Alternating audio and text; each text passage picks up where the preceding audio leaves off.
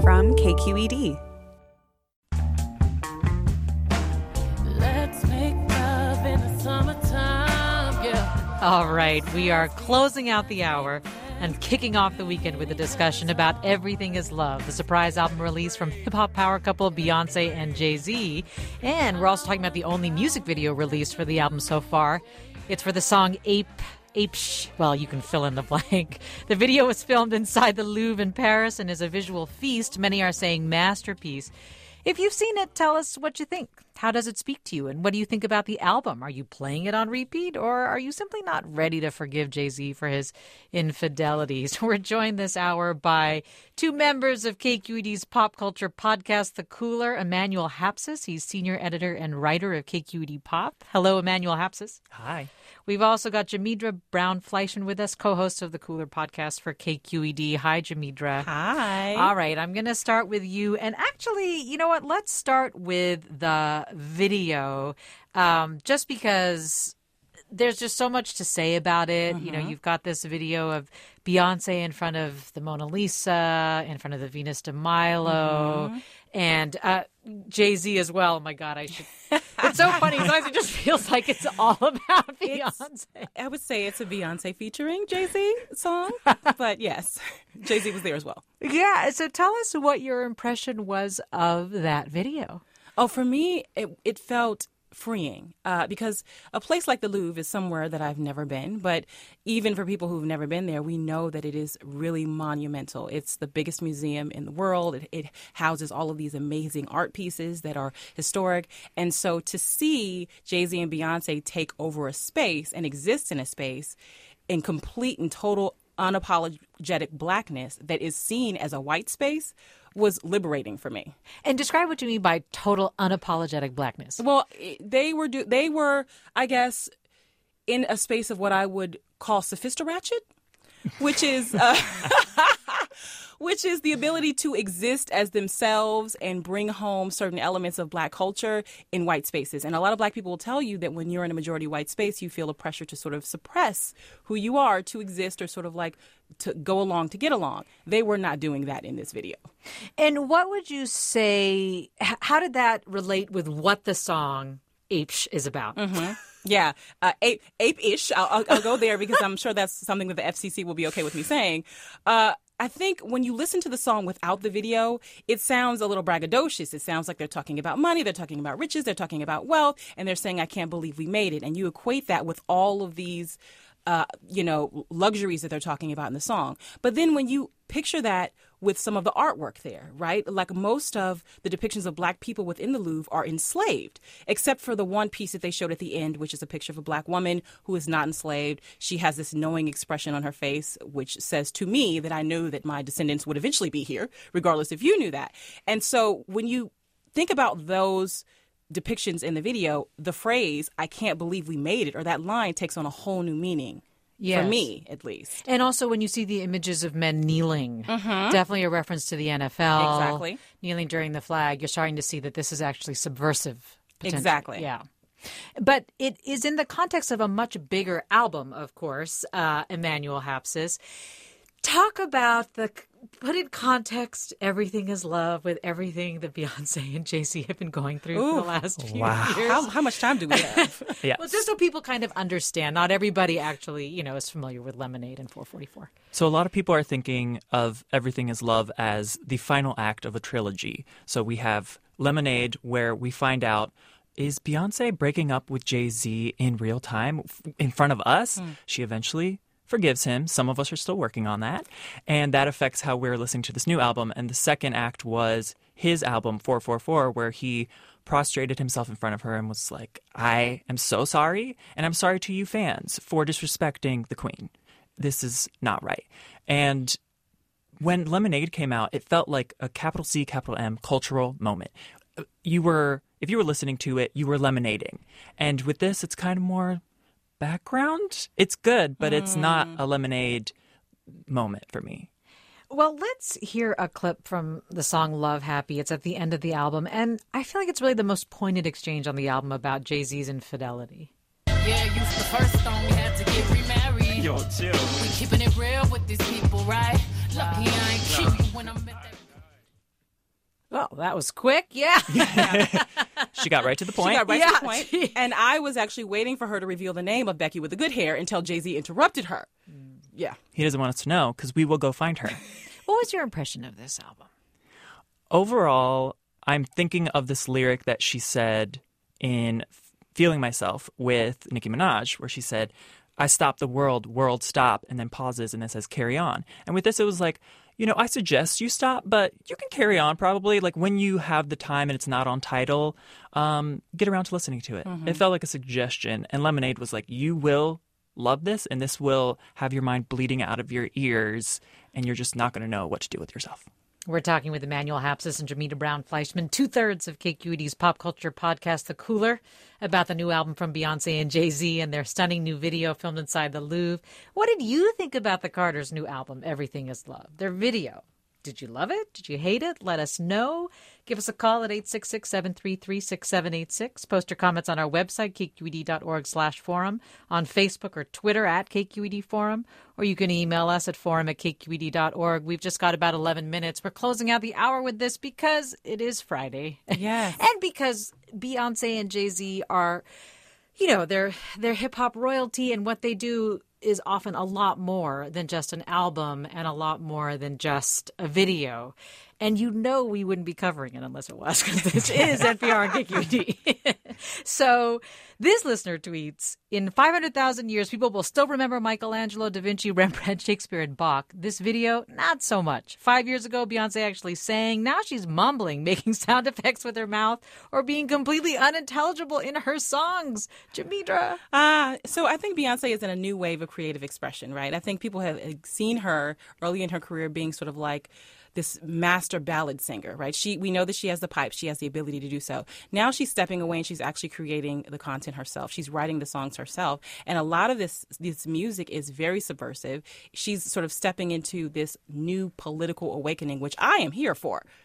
I'm totally here for. Uh, I again, this was not my favorite album, but I am here for her expressing herself, addressing a lot of the issues around um, social conflict that we have, and using her platform to do it.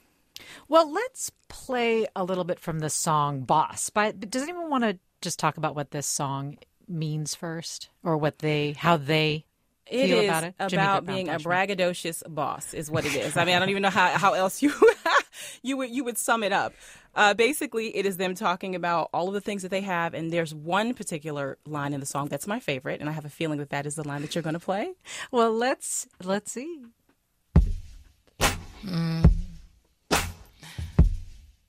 Ain't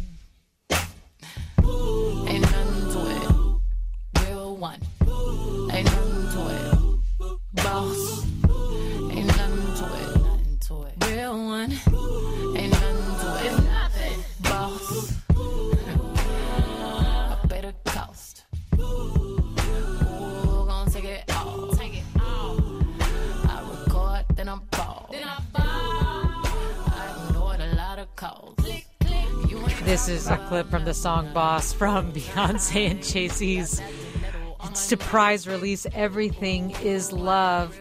Doesn't this open them up to what is a common critique of Beyonce and Jay Z that they just are ostentatiously displaying their wealth? Yeah, I would I would say that. I would say that. So so. This is not the clip that I, I thought you would play, which I thought you would talk about the Forbes list clip. Yes, I, we'll talk I thought that so too. I was supposed to say where. Well, she says my great great grandchildren already rich.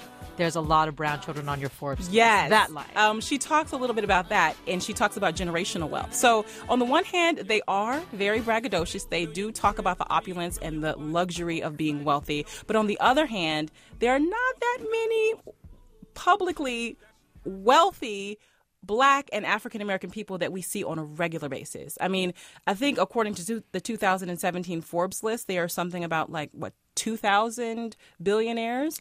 And within the United States, I think, and I'm sorry, and 10 of those are black, and within the United States, only two of them are black. So you got Oprah Winfrey and Michael Jordan. So I think that Beyonce and Jay Z are trying to position themselves to be more than just artists, but to be representatives for black wealth. So yes, it's braggadocious, but I'll allow it. And um, I think actually I'm hearing that we have that clip that you wanted to hear ready to go, which will sound much better than me trying to just say it. You were wonderful. Here we go. My great great grandchildren already rich. That's a lot of brown turn on your Forbes. that is the one, and that is the clip that that's the the clip that gives me life. Well, so in addition to the critique around, you know, whether or not they're just sort of displaying their power and wealth and glorifying capitalism, um, the other question has been around how authentic their display of their marriage really is. And Emmanuel Hapsis, this is something you've thought about quite a bit. Yeah, I have been thinking about it since, you know, self titled came out before Lemonade, because on their first joint tour on the run, I went to both nights just to, you know, get all the information. And they baked into it moments where he would try to hug her and she would make a face. And then people in the crowd would say, oh, she hates him. And they're selling this idea of this conflict because when we boil it down, we are bored by a happy ending. We need a twist and turn. And so it's my belief that there are two marriages at work the one that's real that they and their friends know and then the one they put on for us and they don't mind messing with reality and maybe playing some things up for us because you know this is a fiction and it is a spectacle. It's an opera and there are characters in that and we are the spectators we're the voyeurs and it feels like reality tv and it feels like you know all of these things. Mm. So Do you agree, Jamidra? Brown Fleischman? I do agree that there's an element of soap opera that is involved in here. So I think, and they're they're a married couple. Every married couple has their issues that they go to, no matter how big, how small. I mean, I'm sure I don't have wealthy Jay Z and Beyonce problems, um, but every couple has their issues. So I think that they probably have experienced some infidelity, maybe, perhaps, but maybe they're playing it up a bit uh, for for our consumption, which is interesting considering their relationship started in a space where they were very private about it and they didn't even want to talk about the fact that they were married. Um, but I also would say that you know I don't think that they had much of a choice after that 2014 elevator video, uh, in which you know at the Met Gala in the elevator, Solange was essentially beating Jay Z down, and people speculated about why that was, and many of us said, well has to be that he was cheating. Why else would Beyonce sit there and allow her sister to pummel her husband in the elevator? And I, at that moment, they could have decided that is the narrative that we are going to we're going to use to create, you know, art. Who knows? All I know is I'm enjoying it. I'm here for it, um, and I hope that it does not affect their actual marriage in real life. Well, this whole surprise album thing, how do you think it compares to other albums that dropped that were highly anticipated? You know, from Kanye, Nas, Manuel Hapsis, you're shaking your head. we we are not here for Kanye currently. Um, he can drop whatever he wants. We will not be listening. I'm speaking in the royal Same. we. We're just not doing that. Same. And Nas has some other problematic things in his history. Um, Kelis recently came out and shared her story of being abused in their relationship, and He's they there to are address that. yeah, they are problematic. And at least with Beyonce and Jay Z, the problematic thing is something that happened years ago. He cheated on her. He knows he was wrong. And we can all hopefully get past it. But um, the next album, I hope, is just Beyonce. Jay Z, thanks for your service. But um, move to the left, to the left, to the left. Lamar in Oakland. Hi, Lamar.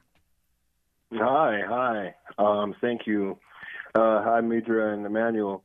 Hey, so um, just kind of in the context of what seems to be from the commentary, kind of a one-sided, I'd say a little bit harsh criticism of Jay Z, but whatever. I, my comment is actually about the um, it's about ape, ape-ish, as it were. Uh, this video and the title and some of the themes I've noticed present uh, in what I've been able to see of the video. Uh, they seem pretty con- consistent with the couple Beyonce and Jay Z in reality. Uh, whether whether or not we want to weigh in uh, issues of fidelity, authenticity, whatever morality of either of them gaining their wealth individually or together, it seems that what we come back to in this iteration is this issue of uh, ownership. Um, it's very obvious to see the material representations of ownership of wealth and property. But I think there's also a little bit to be said about the ownership of certain themes, of certain ideas and associations. How do we associate the Renaissance, the wealth and the gold of the Renaissance with not only people of color in general, but actual black folks in America today? How do we associate the associate or how do we associate the ownership of themes like ape, ape, or ish together as one word or as two words, and how those themes are very hmm. consistently presented with us in all of our media presentations, whether it's good or bad.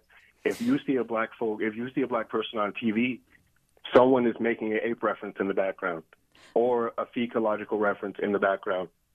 Lamar, let me get uh, Jamidra's reaction to your comment. No, I think that's a really powerful statement. I, I like what you said about the equity, which is earlier Mina asked me about uh, sort of like the flaunting of wealth throughout this album and throughout the video, Ape Ish, and all of that. And part of the reason why I don't mind it is because I feel like they're talking about generational wealth and building.